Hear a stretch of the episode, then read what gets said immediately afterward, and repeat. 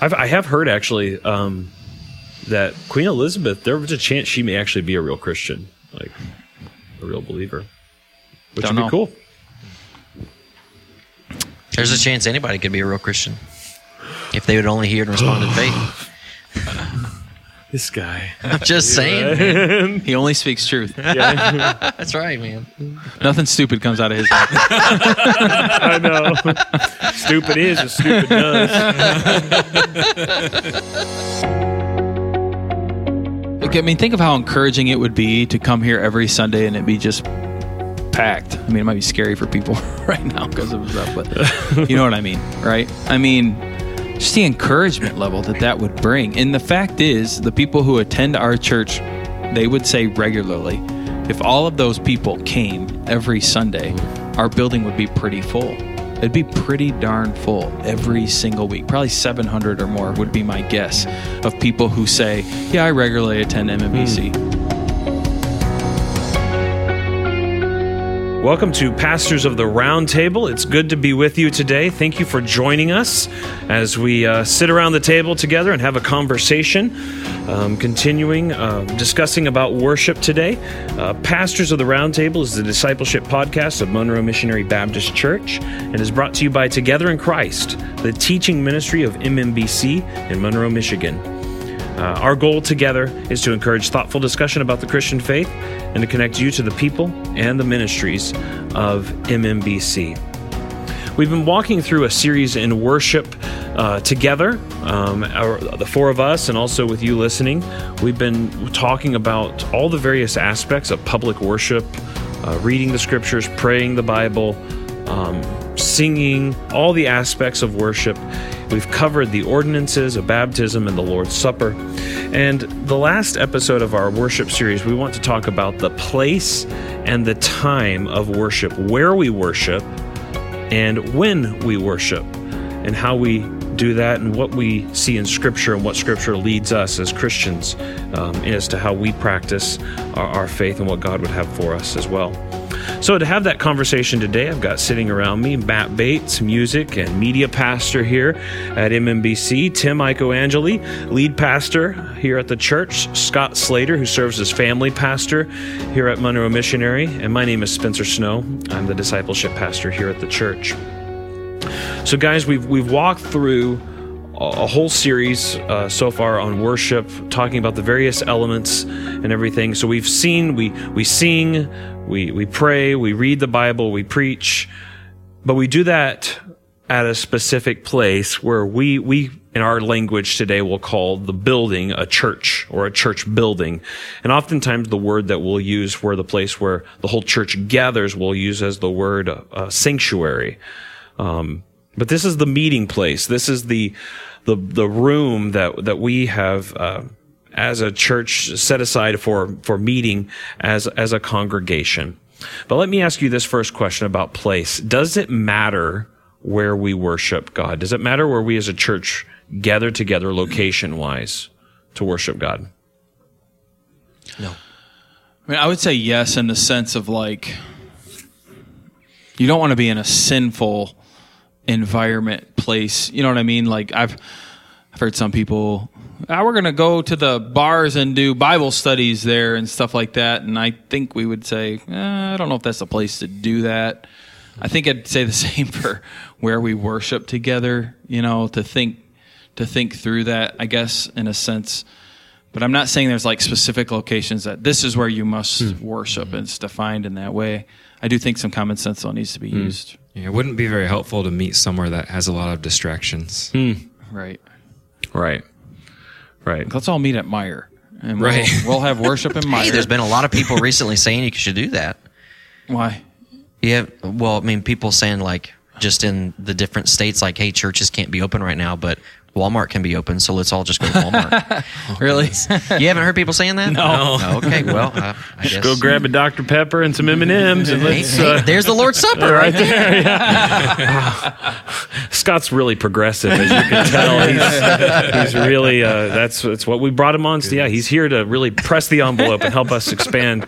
Um, But no, I mean, it doesn't really matter if you meet south of town or north of town or Right. east or west of town. Yeah. or- In a Doesn't matter if you building meet or inside or downtown. outside. Right. Nope. Yeah.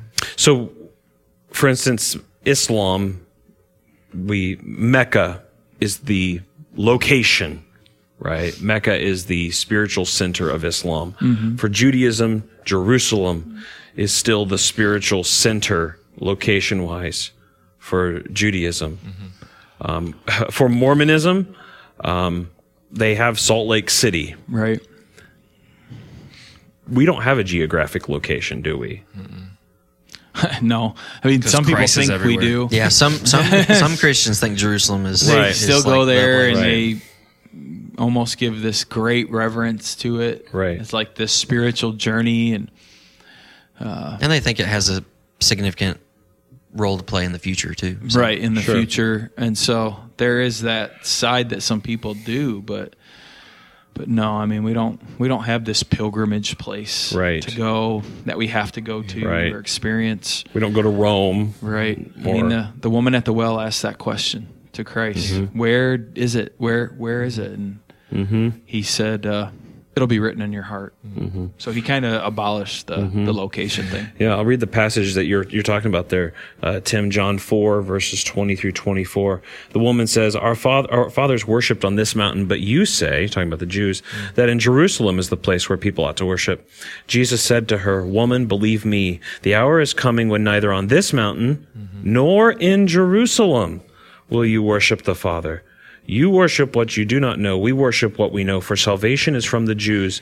But the hour is coming and is now here when the true worshippers will worship the Father in spirit and truth. For the Father is seeking such people to worship him. God is spirit, and those who worship him must worship in spirit and truth. So we don't have, I, I think it was David Wells, who was a, a, a Christian uh, thinker and uh professor at a seminary, I think somewhere, but he wrote, said one time, we don't have a geographic mm-hmm. center as Christians, but we do have a risen Christ. Mm, yeah. And so our faith, whether we're in China, Saudi Arabia, mm. Australia, or in Monroe, Michigan, we are united by one living risen Christ. And he is the temple. Mm-hmm. And he is our, in a sense, he's our geographic location. He Yeah. is it. Yeah. So we've all heard the, uh, like the phrase, you know, the curtain has been torn. Yeah. You know, when literally the curtain of the holy holy of holies was ripped from top to bottom. Mm-hmm. Like that kind of symbolizes that, you know, it is we are able to worship Christ from wherever. Mm-hmm. Right. That's what I see that as. I mean, this temple is no longer where the presence Yeah. of God is. Exactly, yeah. And what did Yeah. Jesus say is that where two or three are gathered in my mm-hmm. name, there I am with them. And so we don't have to go to a specific place mm. to experience the presence of God and to be in the presence of God.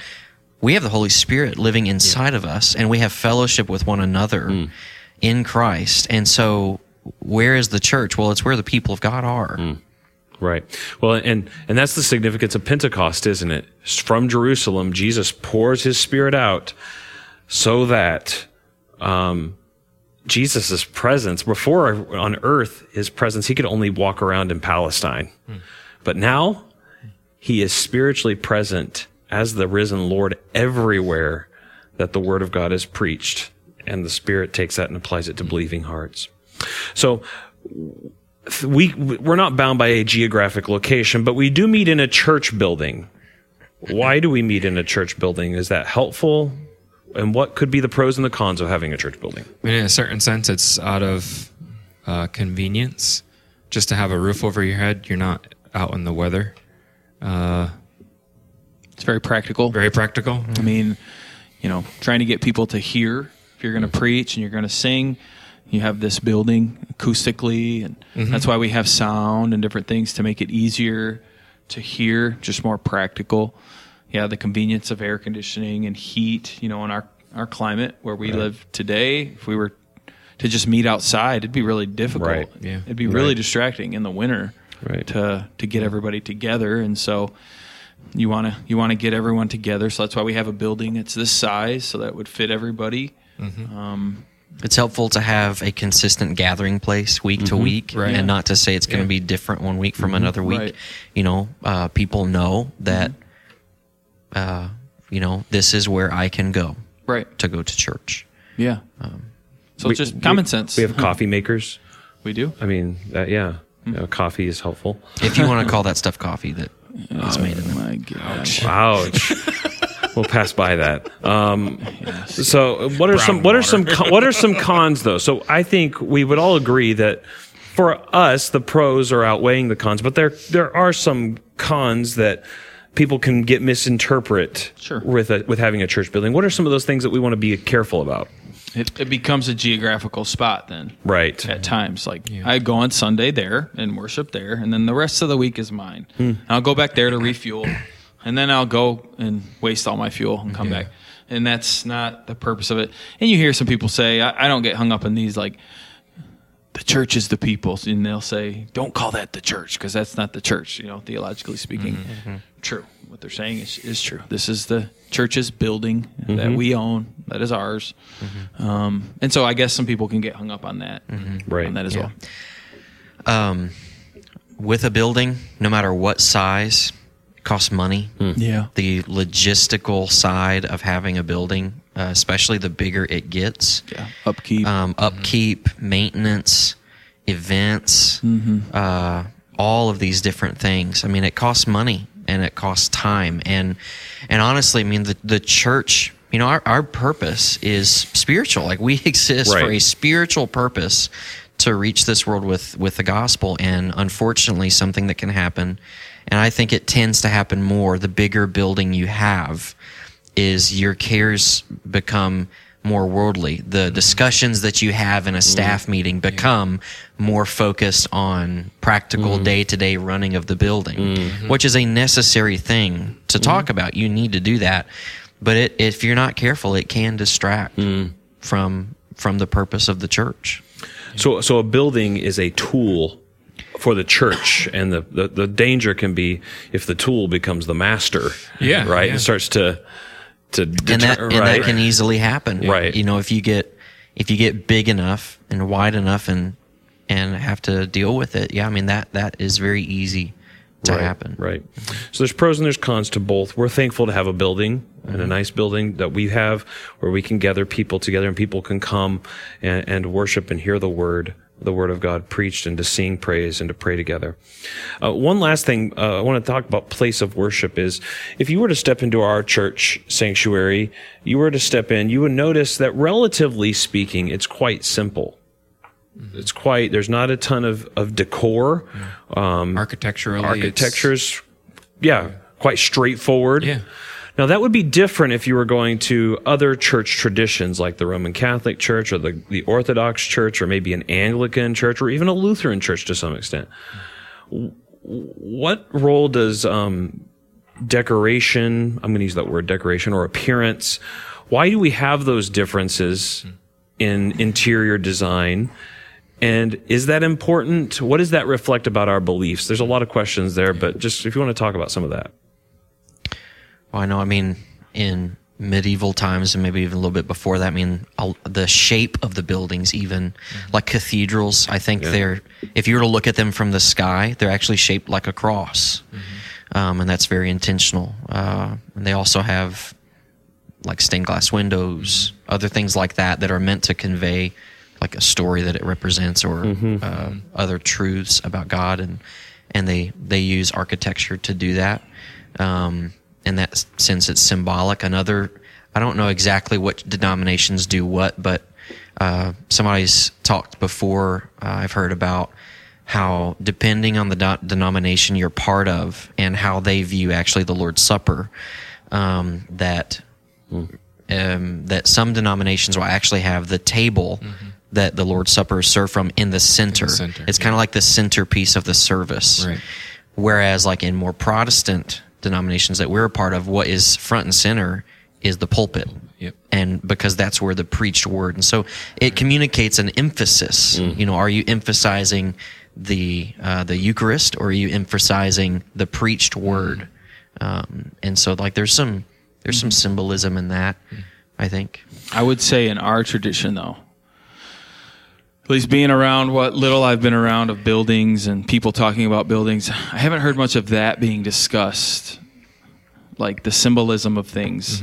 Um, like I wasn't on the team here that did any building stuff or why we did what we did. I know the stained glass that we have was on purpose. It was the same stained glass cross thing that we had at the old church, and so it was just more of a, from what I gathered, more of like it's just a historical mm-hmm. thing that we brought over, and it, it mm-hmm. looks nice too. I mean, it's good. And same with the pulpit we currently have is a pulpit that was made by a former pastor. It was the pulpit that was over there. Mm-hmm. They put it up on like a float as we walked to here, like it was, you know, it went with us and everything. It was like this big, big deal.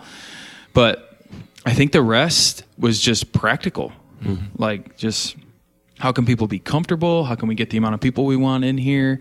Um, that's the thoughts. That's the thoughts that went into it, and I, I see that pretty common. I would say it seems in Southern Baptist circles. Um, that's more of the discussion, and I'm afraid we have lost some of the imagery that we used to have. There was a reason they were built so grand and so mm-hmm. big. It was to draw, your, your attention, attention, to yeah. the heavens Yep. Yep. and the grandeur of it. And the stained mm-hmm. glass told a story you know. And like you said they they would have certain words as you entered the sanctuary that they wanted mm. you to see those words mm. before you entered into here mm. of what was going on you know. And for us i'd say the most theological thing is the baptistry. There's a baptistry that we have on purpose. Mm-hmm. Um, for what we believe baptism is and why we have it so you do hear the importance of that um, but yeah, I mean, I I think we've lost a little bit of that. I wish we had it. You know, um, I wish we had some of that back of being purposeful in our decorations. Um, but there's also like a purpose of what of a lack of decorations, statues, images, Right. Because of what Scripture speaks of to that, right? No graven no image. graven Yep. images, no images of, of God and these things. There's a reason we stay away from that too. We don't want to fall into that Right. trap Right. also. Um, so, uh, but sadly, it still happens. You know, we have our little holy cows that we um, worship in churches. Uh, might be a piece of furniture or whatever it might be that people get frustrated about if it gets touched or moved, and it just shouldn't be that. Right. You should respect the history of, of your church. I would say, I, and I believe that too. Mm-hmm. But those are just things. And I think overall, as we think about place and interior design, the focus should be that the, the building should serve ultimately to, to help us to focus on the word. If it starts to distract us um, and starts to become a, a distraction or a detriment to what we're actually here for, then it's not serving its purpose. Um, but whatever our design is, whatever we come down on, we want to make sure that we're using this as a tool. It's a means to help us worship better. But the minute it becomes a hindrance um, or diverts us from the proper things, then we have to reevaluate. So th- there's no right or wrong way to design your church building, but whenever you do that, you have, you should take. I think history is a fair thing to take into.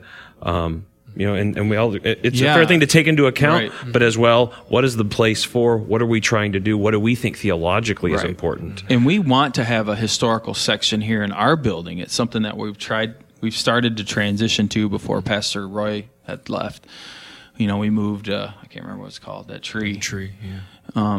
back back towards the north entrance of the fellowship hall and that's because in our grand design that's supposed to be the main entrance to our building mm-hmm. where people would really come and drop everyone off. And so that's why we kind of moved that there and we thought that hallway and that little section could maybe be more of a historical thing of maybe mm-hmm. where pictures of some of the old pastors could be or just we we used to have like newspaper clippings of things in the church which are which are great. I mean it's our history and it's what we have. Right. and so just finding a, a spot for that, but it doesn't have to be scattered everywhere. Mm-hmm. It doesn't need to be something you know that you touch before game time. Like I'm gonna touch this, and now we can enter the sanctuary. Play like a champion. Yeah, let's do it. You know, bang, and Rub the belly of Buddha on the way in. yeah. or have you know I- i'm not a big fan of like having people's names on things that's just me i, I don't like that it's not about what we've done it's about what god's done and Yeah. we stand on the so- shoulders of saints that have gone before us mm-hmm. and they should be honored i do believe that but like you know give me give me 50 bucks and i'll put your name here and it'll always be remembered i don't like that and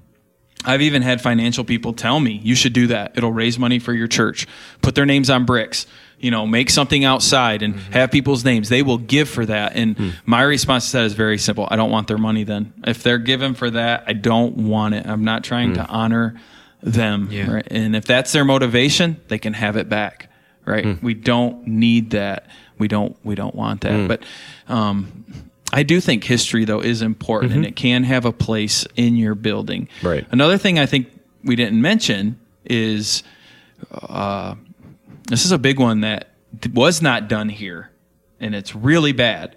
But safety, safety's become a bigger issue since this building was built. It seems, and so um, children's areas, you know, registration in and out. That stuff does have to be thought through nowadays when you're designing a building for your church for safety. Mm-hmm. Safety measures, mm-hmm. just in general, safety of the church, the congregation, safety for your safety for your children, um, which I don't think was thought too much about twenty years ago, mm. right? But it does now Right. because of how Right. things are. Right. Yeah. Well, that's true. That's true. We want to make sure we're doing everything we can to make this the most productive, Yeah. uh, beneficial place we can um, for our people and, and for the purposes that we've we've uh, got it for. And you want to, yeah. I, I could go on and on about this. Right. I do think it's important. Like you had mentioned, Scott, taking care of the building is important. We want to be good stewards of what God has given us. This is something God has given us, so we want it to look good.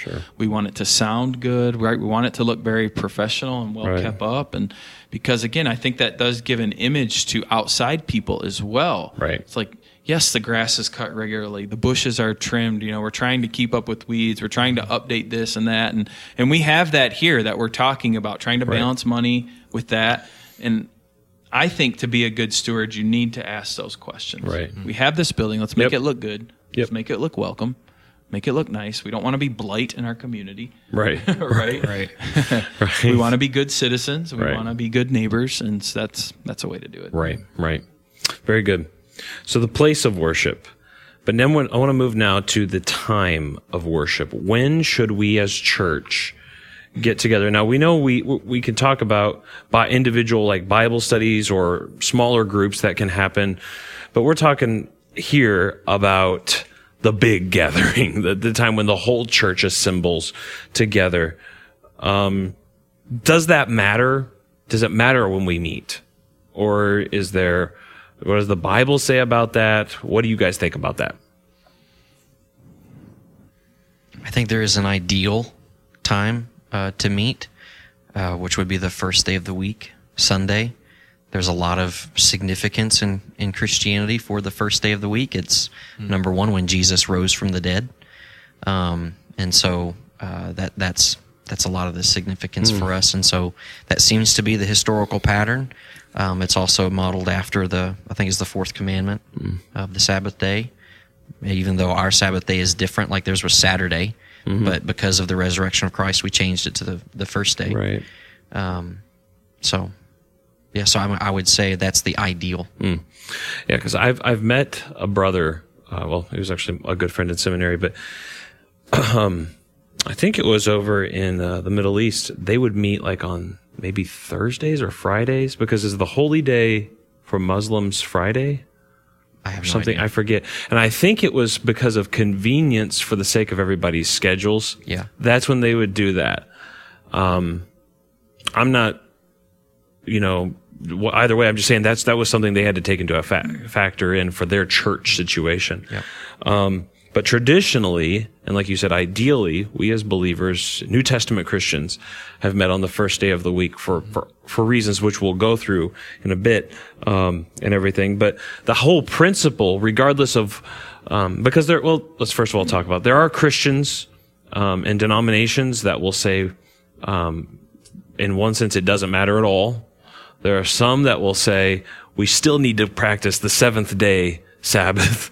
Um, there's the, the Seventh Day Adventists. There's also there. I mean, there were a group of, and I think there still are some Seventh Day Baptists that will say we still need to keep the seventh day Sabbath because they see the fourth commandment as still applying to them today.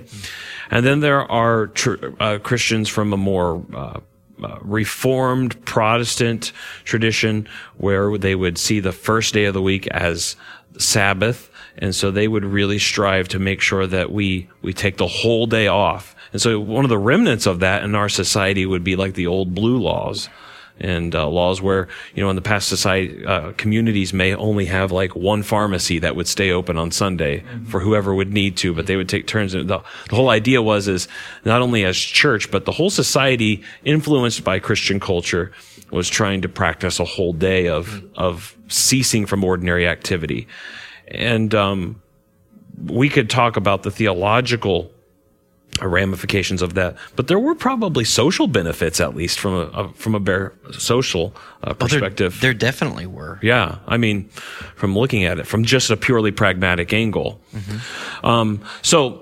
Those are various viewpoints, and maybe there are others as well. But we should all agree, right, that God wants us to set aside some time to be with God's people. This should be a part of our schedule, right? Mm-hmm. Yeah. Um, and, and he says, "Do not neglect the gathering of yourself together." Right. And that was surrounded by the word. So corporate. Yeah. Corporate worship. So you're gonna have to take time out of the rest of your life mm-hmm. to get together with Christians. So this is whenever you become a follower of Jesus Christ, um, or if you're born into a Christian family. This is something that becomes a part of your schedule, and you're you're putting aside other things to focus on this. Uh, it's interesting. This is even not simply something we do after the fall this seems to be highlighted that this was instituted before the fall. Mm-hmm. In Genesis 2, we read that God finished his creation on the sixth day. And then the seventh day, we read that God rested on it and he blessed it and he made it holy. When God blesses something or makes it holy, he's setting it aside for holy use. And he was telling Adam and Eve, I want you to set aside this day to be with me. This was, I've heard it described something like, I think like Father's Day. It was like, you know, you can do your work the other six days of the week, but seventh day, I want you to be with me. And it was to remind Adam and Eve that one day would come if they obeyed God in, in that relationship they were first made with God, that one day Father's Day would never end. Mm. It was to remind them, to allure them to God. God did not make us just to continually work the ground. Mm and to till, take care of the garden. He made us to be with him. And so he put it in the schedule. I want you to have part of the time uh, to be with me. So we should realize, realize right away that God, right away in creation, not simply in redemption, but in creation, is highlighting the fact that he wants us to set aside some portion of time just to simply focus on him and our relationship as his children. It's not meant to be a drudgery. It's meant to be beautiful and to make us long for the eternal Sabbath rest uh, forevermore. And then in, in Exodus chapter 20, we read about um, God here gives the fourth commandment of the Ten Commandments remember the Sabbath day to keep it holy. Six days you shall labor and do all your work, but the seventh day is a Sabbath to the Lord your God. And the Sabbath we read had already been practiced in Exodus 16 and so um, God there is highlighting the fact that He wants them to take this day to be with Him, and no one's to work, at least as part of that national covenant made with Israel. Um, they weren't to make anybody else work, and they were to set aside time to be with God's people. And we're told the reason why. Why did God make this? And we told the reason in the fourth commandment. For in six days the Lord made heaven and earth, the sea, and all that is in them, and rested on the seventh day. Therefore, consequently, because God did this, the Lord blessed the Sabbath day and made it holy. Again, the principle is, I want you to set aside time to be with me, to meditate not upon your present life, but upon the future life. I want you to set aside time to be with me, your father, your redeemer, so that you can look forward to the next life. And then, of course, we have the basic principle that's reiterated to us in Hebrews chapter 10 that uh, Pastor Tim brought up. We are commanded not to neglect meeting together. So we're to set aside time uh, to be with him. So let me throw out this objection though. Somebody to all of this would say, I love God all of the time right? I'm supposed to love God all the time. Whatever I'm doing, I'm worshiping God. I don't need to set aside time to worship God. It's not necessary for me. It may be for you weak Christians, but not for me. I don't need to do that because I can worship God just fine without ceasing from all my other jobs. I worship Him whenever I'm washing the dishes and whenever I'm at work. I can do all that. So I don't need to take time off. I've got a busy schedule. What would you say to that person? I'd say you're a liar. Yeah. I mean, seriously, I would depending on my relationship with them, might not be that straightforward. But I'd say there's no way you worship God all the time. There's no way. and I would point them to all of the passages in Scripture that we see where we're told we need each other, that we need to come together, like that Hebrews passage, mm-hmm. that we need to hear God's word preached, that we need to hear it taught, that we need to come and sing together, like all these things that that go along with corporate worship and how it's it's not that God needs it, it's that we need it Right. right? To say you cannot be out there this lone Christian, or I would even say it's not healthy just like for a family to say, ah, we'll just do our church as a family here in the house together. I'd say you you are totally going against God's word and doing that. Now there might be situations where that's your only option, Right. right, around the world or something, Right. But that's not how it is here Right. in in America. And so this this idea that we can be some lone ranger and I don't need anything. Anybody who's honest with themselves knows how that falls short. Mm-hmm. Mm-hmm. You will not succeed mm. in that mm. at all. Yeah. We take time to sleep because we know we need it. Mm-hmm. We take time to eat because we need it. But for some reason, when it comes to church, it's a nice actual optional add on. But I really don't need it like I need those other things. I've, I'm a busy person. Mm-hmm. Yeah. Very few people plan their schedule around corporate worship mm-hmm. anymore. Sunday becomes a day to drive home, you know, or, or a day to, to get out early and mm-hmm. to leave. Or um, it seems like in most people's mind, Saturday's their day to maybe do some work around the house. Sunday's their day to chill out and relax and enjoy their spoils. Right. And um, church could be part of that, but but it's very quick to go away. Right. You know, it- it's a very quick thing to be able to put aside. Well, I can just go next week. It's okay if I just miss once. Right. You know, and and again, I don't, I don't think we're sitting here advocating uh, that you must be here all the time, every time. That's just not Right. that's just not true. Um, but it should be more important to us because of what God does for us through it, and us also Right. worshiping Him Right. and praising Him, how we're called to do um, together. And it, I mean, it's really, it is sad where it's gotten. And I think we sound like, you know, "Ah, that's what pastors should say. That's how you get paid if we show up and give our offering. You know, that's what you do. You don't get what it's like out in this real world. And yeah, I mean, I've been out of that for a while. I have been in the church, but um, I haven't always been a pastor. I was a Sunday school teacher and working full time and going to school full time and had kids. Like, I know what that's like. I know I've lived that life. My dad was not a pastor. We weren't in ministry. I've seen the 40, 50, 60 hour weeks trying to make money. I've seen trying to get overtime. Like I've I've been that life. I've lived that life, but that does not negate the call to gather Mm. together as the mm-hmm. church and be faithful to it. Yeah. So Spencer, you kind of gave the situation of a person who just outright thinks that they don't Need like this. I don't need this. Right. Okay. That's kind of low hanging fruit in a sense of like the answer for that's clear. Right. let's but what about the situation of a person who they have a job and because this is now culturally it would be culturally abnormal like chick-fil-a is an abnormality that they're closed on sundays right mm-hmm. right. they're like strict policy closed on sundays i don't really know any other Hobby Lobby? place that does that I um, don't know. I have no idea. but I don't go to so like Lobby. people's jobs, like especially around here, like factories or whatever other kind of work mm-hmm. people might do. Like I know where I came from, like blue collar work, a lot of it in warehouses and stuff. Um, like you worked seven days a week. You work six days a week, and yeah, you work weekends. And so, like, what would you say to a person who says literally, like, I have a job that requires me to work on Sundays? Mm-hmm. What's our advice to them? Well, I mean, that's one of the reasons we do Sunday morning and Sunday evening. Well, not right now because of COVID, but that's one of the reasons for that is we we understand that. Like, there's nurses when you first start doing nursing, you get the bad times, so mm-hmm. you get weekends, and that's just like what it is. Or, and so we've What tried about night we- shift workers? huh? What night like night shift workers where like Sunday morning or Sunday evening doesn't really work for them. Like they're sleeping in the morning and during the evening service they're at work. Yeah. Yeah, I mean, again, we also we do the Wednesday. We again, right now where we're at is weird, but we would have Wednesdays. There are ways to still be connected um, to the the body. I would encourage them not to do that for long.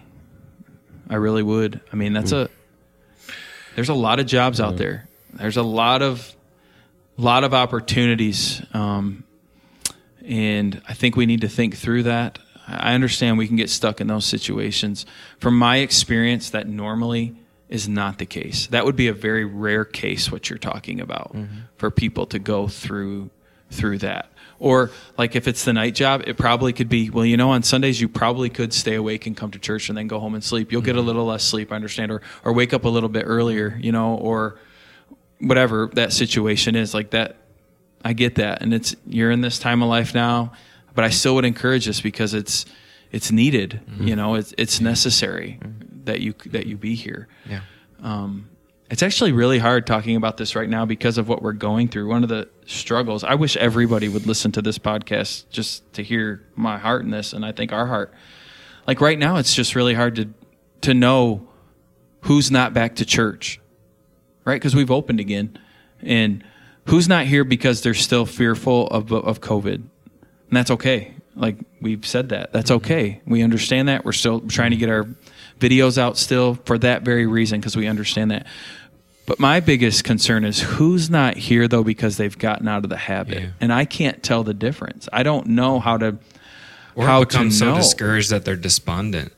Yeah, you know? and like I, I miss seeing those people, and I'm not around them, so I we're not gathered together, so it's hard to mm-hmm. tell. Like we got out of that gathering, mm-hmm. and so I feel this weakness of being able to minister hmm. and care for the flock well, you know, and and then I worry too about reaching out and people getting offended or whatever. But hmm.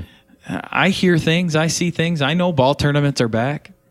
I know families are back at the ball field, and then it's like, well, why didn't you come to church? Well, I'm nervous about it. You're at the ball field, like I don't know how to. It's like I'm just really struggling with with balancing that and and trying to care well hmm. for people and trying to get them back to worship. And so, the question you ask is really valid. Like we'd have to work with that person, Mm-hmm. just like we're trying to work with it now with the situations that we face, um, and trying to do that well. And it's kind of a minute by minute thing. Yeah.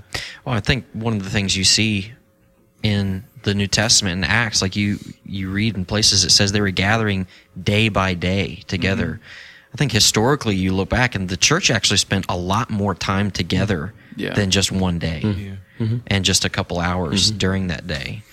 And you know, as we're talking about like our culture around us is changing and people are coming in, people are becoming Christians that work jobs that think nothing of the Christian life and of the importance of worship together as a as a family in Christ. And people need to I think it's fair and justified for us to say we kind of talked about this earlier uh, in a in a video that we were recording of just the life that you're called to live as a Christian is going to look radically different than the life our world around you expects you to live. Yeah. Our world around you more and more will expect you to work on Sundays mm-hmm. or to vacation on Sundays or to use your weekend for that. But we as Christians, we live our life different. Hmm. And you might need be need to be willing to change jobs. Hmm. And that's a real thing. Yeah. But in the end, I think you'll be happier. Hmm. I've never been too enticed by money, and so it's always been a struggle with me to talk to people about that. Employers that I've had in the past, you know, they they would say, "We're going to let you work on Saturday and pay you double," and I'd be like, "Nah." That wasn't enticing to me. Like I want my Saturday and I want my Sunday. I don't know if it's so much money, like in the people I've talked to that I've tried to advise towards something like I just said. It's not so much money; it's that they feel stuck. Hmm. Like I no, you don't understand, Scott. I don't have an option. Hmm. Like Yeah. I can't find a job somewhere that doesn't do this. I think that's younger so- people probably that you're talking to who are more getting getting into a career Hmm. maybe um, or aren't really in a career they just have a job right now that hmm. they're getting them by I would say it's probably fair. and that's and that those conversations are more difficult mm-hmm. some of our older group what it is is their retirement is based off of their last four or five years of service and their mm-hmm. pension depends on that. And so if they can work seven days a week and make this money that affects their pension. Yeah. and they're willing to give that up. Mm-hmm. And from what i found then they don't retire it seems like forever either. And they just keep working seven days a week. Mm. And that is a choice you know and it's hard because they've changed their budget to their overtime. And mm. things would change if they didn't mm-hmm. Didn't get overtime, you know, and again, I know it's it's it's easy to say, it's harder to live it out because mm-hmm. there were there would be big changes, like you said. There is a, a difference mm-hmm. than when you're. It's it's the same with giving offering. Mm-hmm. You know, there's people who don't give offering. Why? And they would have the same excuse. I don't know if I'm going to be able to eat. We'd still encourage them. You, there, you probably can give, right? Let's look at everything. Um, so I know it's it can be touchy, but it is a command God hmm. gives us to gather regularly, hmm. regularly gather. Hmm. And so Right. for us, first day of the week, ten thirty, Sunday mornings, normally Sunday evenings as well, but just not right, now. Mm-hmm. So in a lot of ways, I think we're we're I think we'd all agree. This is we don't want to make this about a bunch of of abstract rules that you need to conform to, but it Yeah. is a matter of values, priorities, Oh, Yeah, yeah, yeah, yeah. desires. And I think maybe one of the things that can happen too is is that we don't realize the the nourishment, the spiritual nourishment in mm-hmm. in food and blessing we get coming to church. Sometimes it's been portrayed as you just need to be here just to be here. And we don't we're not saying that. We're saying you we want you here because you need this and we need you. And we need the Lord together. We need to be together. And also um if I, I don't know, I, I, it just helping people reorient their whole schedules and priorities around, uh, first of all, the Lord, but then second of all, their families. And because if you're not coming to church, what do you think your family's doing? If you have a family, what are you saying to them? And then thirdly, uh, uh, like we talked about money, but um, one of the things that probably required just Israel in the Old Testament, it probably took some faith to take every seventh day off because the pagans around them may be working and such, but you know, what are we going to do? I don't know. Or they had to take off every, was it every seventh year? They were, God said, don't do anything. Let the land lie fallow. It took some faith to trust God to provide. And now, and every situation's unique. Every situation's different. And you're going to have to, in your conscience, and apply God's word and the principles and the values to your own lives. But at the same time, um, it does seem that we can all, we all should agree that the Old Testament and New Testament, God wants us to make uh, it a value, a priority, and a desire that we set aside time and we want to we want to want to do that at least to, to to do this and to be with his people. The- because we need it and we want to help other people. And the way you explain that, Spencer, is really helpful. That this isn't just a you need to be here just to be here, but they're like this is actually really good for you, and it's dangerous to be away for so long. So, like Tim, the example you gave of like the last four or five years, I'm going to make as much money as I can so that I can retire, get a good pension. It's like, yeah, you might get a good pension, but your relationship with the Lord is almost non-existent by the end of that, and um, probably behind talking about money uh, and tithing, like as a pastor, like if you're preaching on that or talking about that, that's extremely awkward for pastors. Yeah. Because like we know, like this is how we're making our living. This is how we're providing for our family. So it's extremely awkward. But just behind that for me is talking to church members about their church attendance. Right. For that very reason is because I don't want to seem nitpicky. I don't want to seem like, hey, mm-hmm. I've worked all week for this service and you weren't even here. Like Right. it's I don't want to come across that way. Yeah. Right. I want I really do want people to understand and I don't think they see it as much that you are you're wandering away. Mm-hmm. I've seen so many people fall away from the faith essentially or, or run away or go into times of severe backsliding people call it but it all started with oh well yeah we're we bought a boat this year. And so we're gonna we're gonna go boating. We'll be back after the summer's over. Hmm. Summer's over. Now the back kids are back in school but all of a sudden they're not back. Hmm. Mm-hmm. Hmm. The habit's gone. Or yeah i got a new job and i'm gonna have to work weekends more consistently now but we'll still be there well actually your work these two weekends this other weekend hmm. you took a vacation. This other weekend you were sick. Hmm. Something happened. All of a sudden it's like these we we allow it to kind of creep in is what i'm saying. Hmm.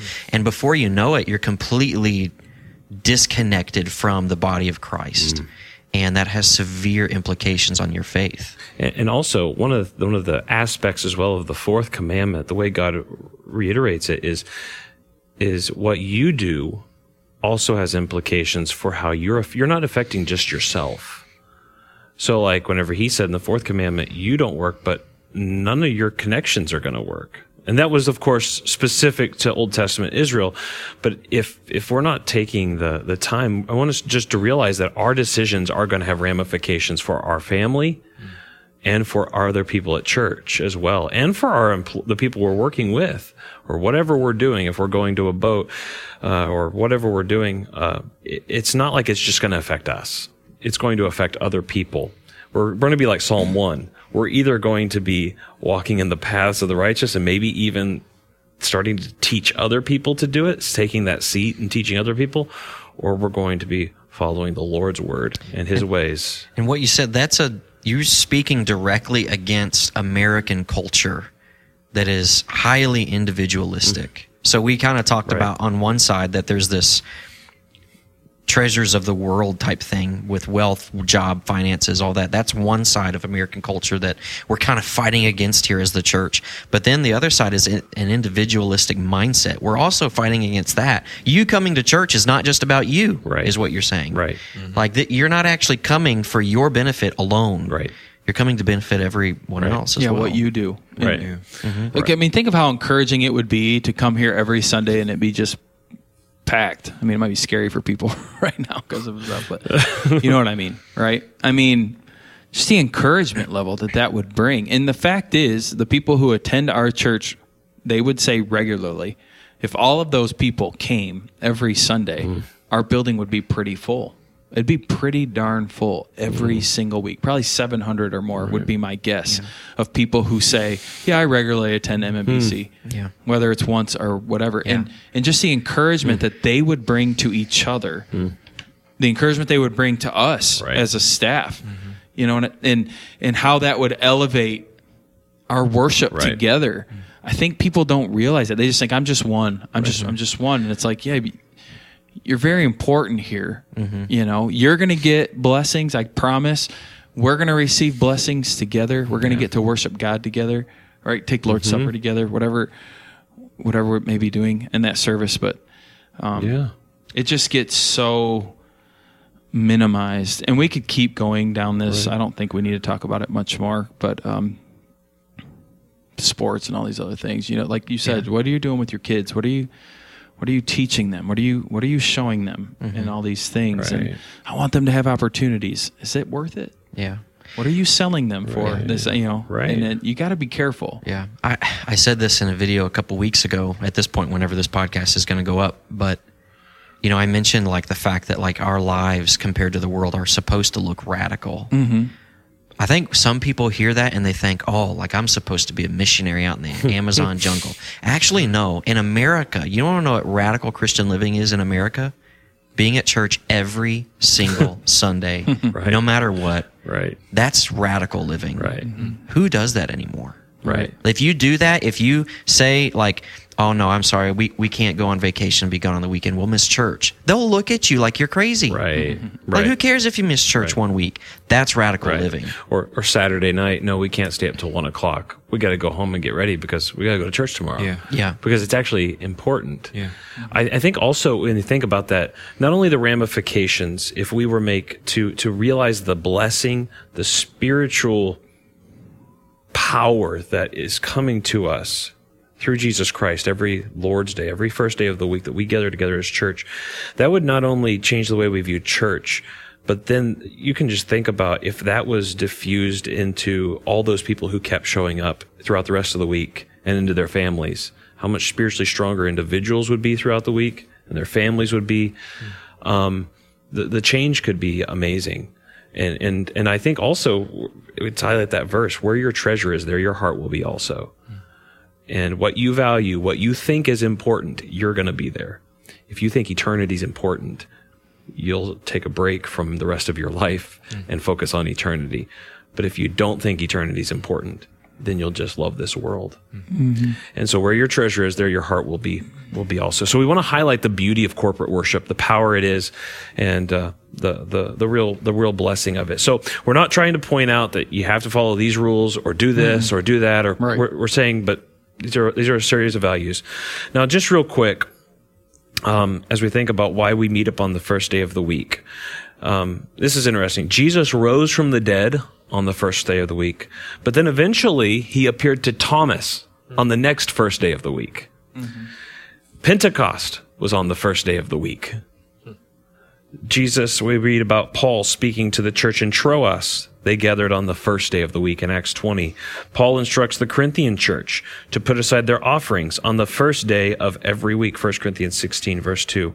And then lastly, Jesus reveals himself to John on the Isle of Patmos on the Lord's day. Now we call it the Lord's Supper because it belongs to the Lord and it's all about him. But John is willing to call the first day of the week, what early Christians called it, the Lord's Day. It belongs to the Lord. Um, uh, it doesn't belong to me. Um, I remember uh, Alistair Begg one time talked about how um, every Tuesday he was Sue's Day because he spent it with his wife Sue. so he would call it Sue's Day. Um, it was about her. It was about him loving her because he would. That was the day of the week he would take off to be with her. What if we did that with the Lord's Day though? This is the Lord's Day. It's about being with him and my family being with him and being with other Christians at his feet. What if that reoriented our minds and this was no longer going to church was a drudgery, but we went there knowing we're gonna, the bread of life is gonna be broken from the pulpit and we're gonna sing and be encouraged and pray together. What if that reorientation took place? Wouldn't that be a wonderful thing? Yeah, would. Yeah. And uh, a wonderful thing for our family because our kids are going to get the, what what you think about church is what your children are going to think about it. And um, yeah. Any other thoughts before we close? I don't think so. I hope people don't see us as ranting in Right. this. I, it's not the purpose. We just want to see, you know, there's a, a time, a place, um, all these things, and to when to worship, where to worship. We've been talking about how to worship, why we worship, and you know, Scott had said, you know, he don't want people to feel, man, I've worked all week for this moment, and you're not here. Hmm. But I believe that the job that God has given me and called me to as being a pastor is the absolute most important thing in the world. Because God has called me to lead people to honor Him with their lives, to worship Him, right? Every Christian has the calling to share the gospel. Hmm. We all have the calling to, to make disciples and to do that, right? But God has called me to this specific congregation and to lead. and the best thing that I can do for them, again, is to point them to Christ, is to teach them God's word and to show them that this, He's the most important thing beyond finances, beyond family, beyond everything in your life. Christ is the absolute most important aspect of your life. And so I don't want it to see as a rant for, well, yeah, what you do is so important. Yes, it. I mean, it, it is. I'm telling you, this is the most important thing. Even if I didn't do this, it'd be the most important thing. Not pastoring, Right. but just your walk with Christ is the most important aspect of your life. And so, how you navigate that is so hmm. important. And one of the big things that God has given us is corporate worship together. It is huge. And it's vital that you're here for yourself. It's vital that you're here for others. It's vital that you're here for me. Right. When I look in the congregation and I don't see faces that I've seen before, right now I think, I wonder if it's because Pastor Roy's not here. That's one of the first things that comes to my mind. Is that really the case? I want to reach out to them. I want to find out because I want to fix this. Are they not here because of something that happened? Hmm. You know, is it a misunderstanding? Are they sick? Are they at a different church? Are they falling away mm-hmm. from the faith? Like mm-hmm. all these things are coming in my mind. Are they just on vacation? That's why I'd love if there was like correspondence, like, "Hey, Pastor, we're, we're going to be gone next week at this." Oh, okay. Right. Um, thanks for letting me know. Like, at least I'm not all concerned. Um, but it really is out of a love and a care for their spiritual well-being and who they are in Christ, and that that's honest. I mean that that I really believe that to be honest in my heart, and I hope that's honest in all of our staff's heart. Uh, we we care about our congregation, and we want what's best, and we believe what's best is uh, what God, God God's word says, and so it's not ranting. It's uh, it's loving. I'm trying Well, to and, love and well. even behind you, it's also important to remind all of us too. Behind you or working through you is ultimately Jesus Christ and God the Father Mm-hmm. trust in that, Him. yes, I trust that. Right, because whenever you're bringing the word, it's we we see Tim, but we're hearing God Mm-hmm. through. As long as his sermon is faithful to the text of Scripture, we're hearing the word, and so the only place that Jesus has promised to be that we know of the promise I'm going to be there is when the church is gathered. Now he's with us in our personal lives, of course, but he's there in a special way. And so if you want to be near Jesus, the one place we know you will find him is where his word is preached. Mm-hmm. The ordinances are administered and the spirit is applying that word to the hearts mm. of sinners. Thank you guys so much for the discussion. It was wonderful. We hope it's been encouraging to you. Um, we love seeing you every first day of the week. Um, it encourages us. It does us good, and we hope it does you good to see each other as brothers and sisters in the Lord, as a spiritual family. And uh, we, we hope that as we walk together during this unique time in our church's uh, uh, history, um, that, that Sundays are special. They're special to me and my family. And trust they're special to you and your family because we realize how much we need each other. But even more than that, how much we need Jesus Christ and His Word. And so we pray that uh, um, that we'll be able to see you soon there. We pray that God uses this to strengthen you and to bless you and encourage you. That's our goal. And so we thank you so much for listening to this. Spencer, is this the last one in this series of It public worship? is- I think so. Yeah. You just interrupted me, man. I did, but I'm just That like, was such a beautiful we- line. I It was is, just- but we've got we've got to leave them hanging. Like, what's next? Yeah. What's okay. next? Well, we have some thoughts, but it's not cemented yet. Is it's not cemented yet. We've talked about private worship. We've talked about what else did we talk about? We just did it the other day. Talked about church history stuff. church history stuff. Matt maybe, sent me like a lot of stuff. Bajillion. maybe her- The heretical whole stuff. of the Right? we talked about addressing heresies throughout history. right. Which people- ones we want to embrace and which ones not to. Choose. Okay, so we can play a game. Choose your heresy. Which one would you rather be? All right. Well, um, but yeah, we've got some ideas. Um, Your vote counts. Your vote counts. Yeah, it does. It does. That's right. That's right. We are congregational, so every vote counts. Um, all right. Take care. We better close this. Take care. Have a good night, uh, or wherever you're at. If you're listening to this, What at if they're night. listening in the morning? If you're listening in the morning, it's uh, it's night somewhere. Good day, sir. Uh, good day, sir. All right. Let's wrap this up. Thank you so much. Take care. God bless.